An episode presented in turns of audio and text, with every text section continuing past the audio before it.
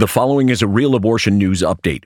Pro lifers only care about the babies, not the women, or so the accusation goes.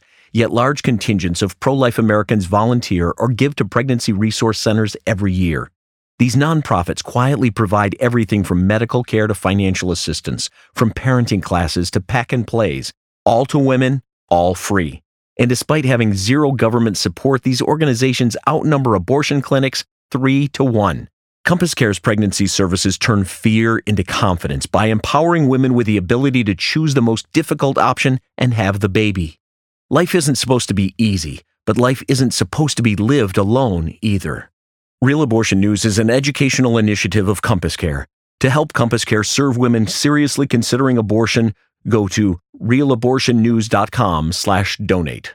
Real Abortion News Update is sponsored by CompassCare. For a full transcript of this segment, go to realabortionnews.com.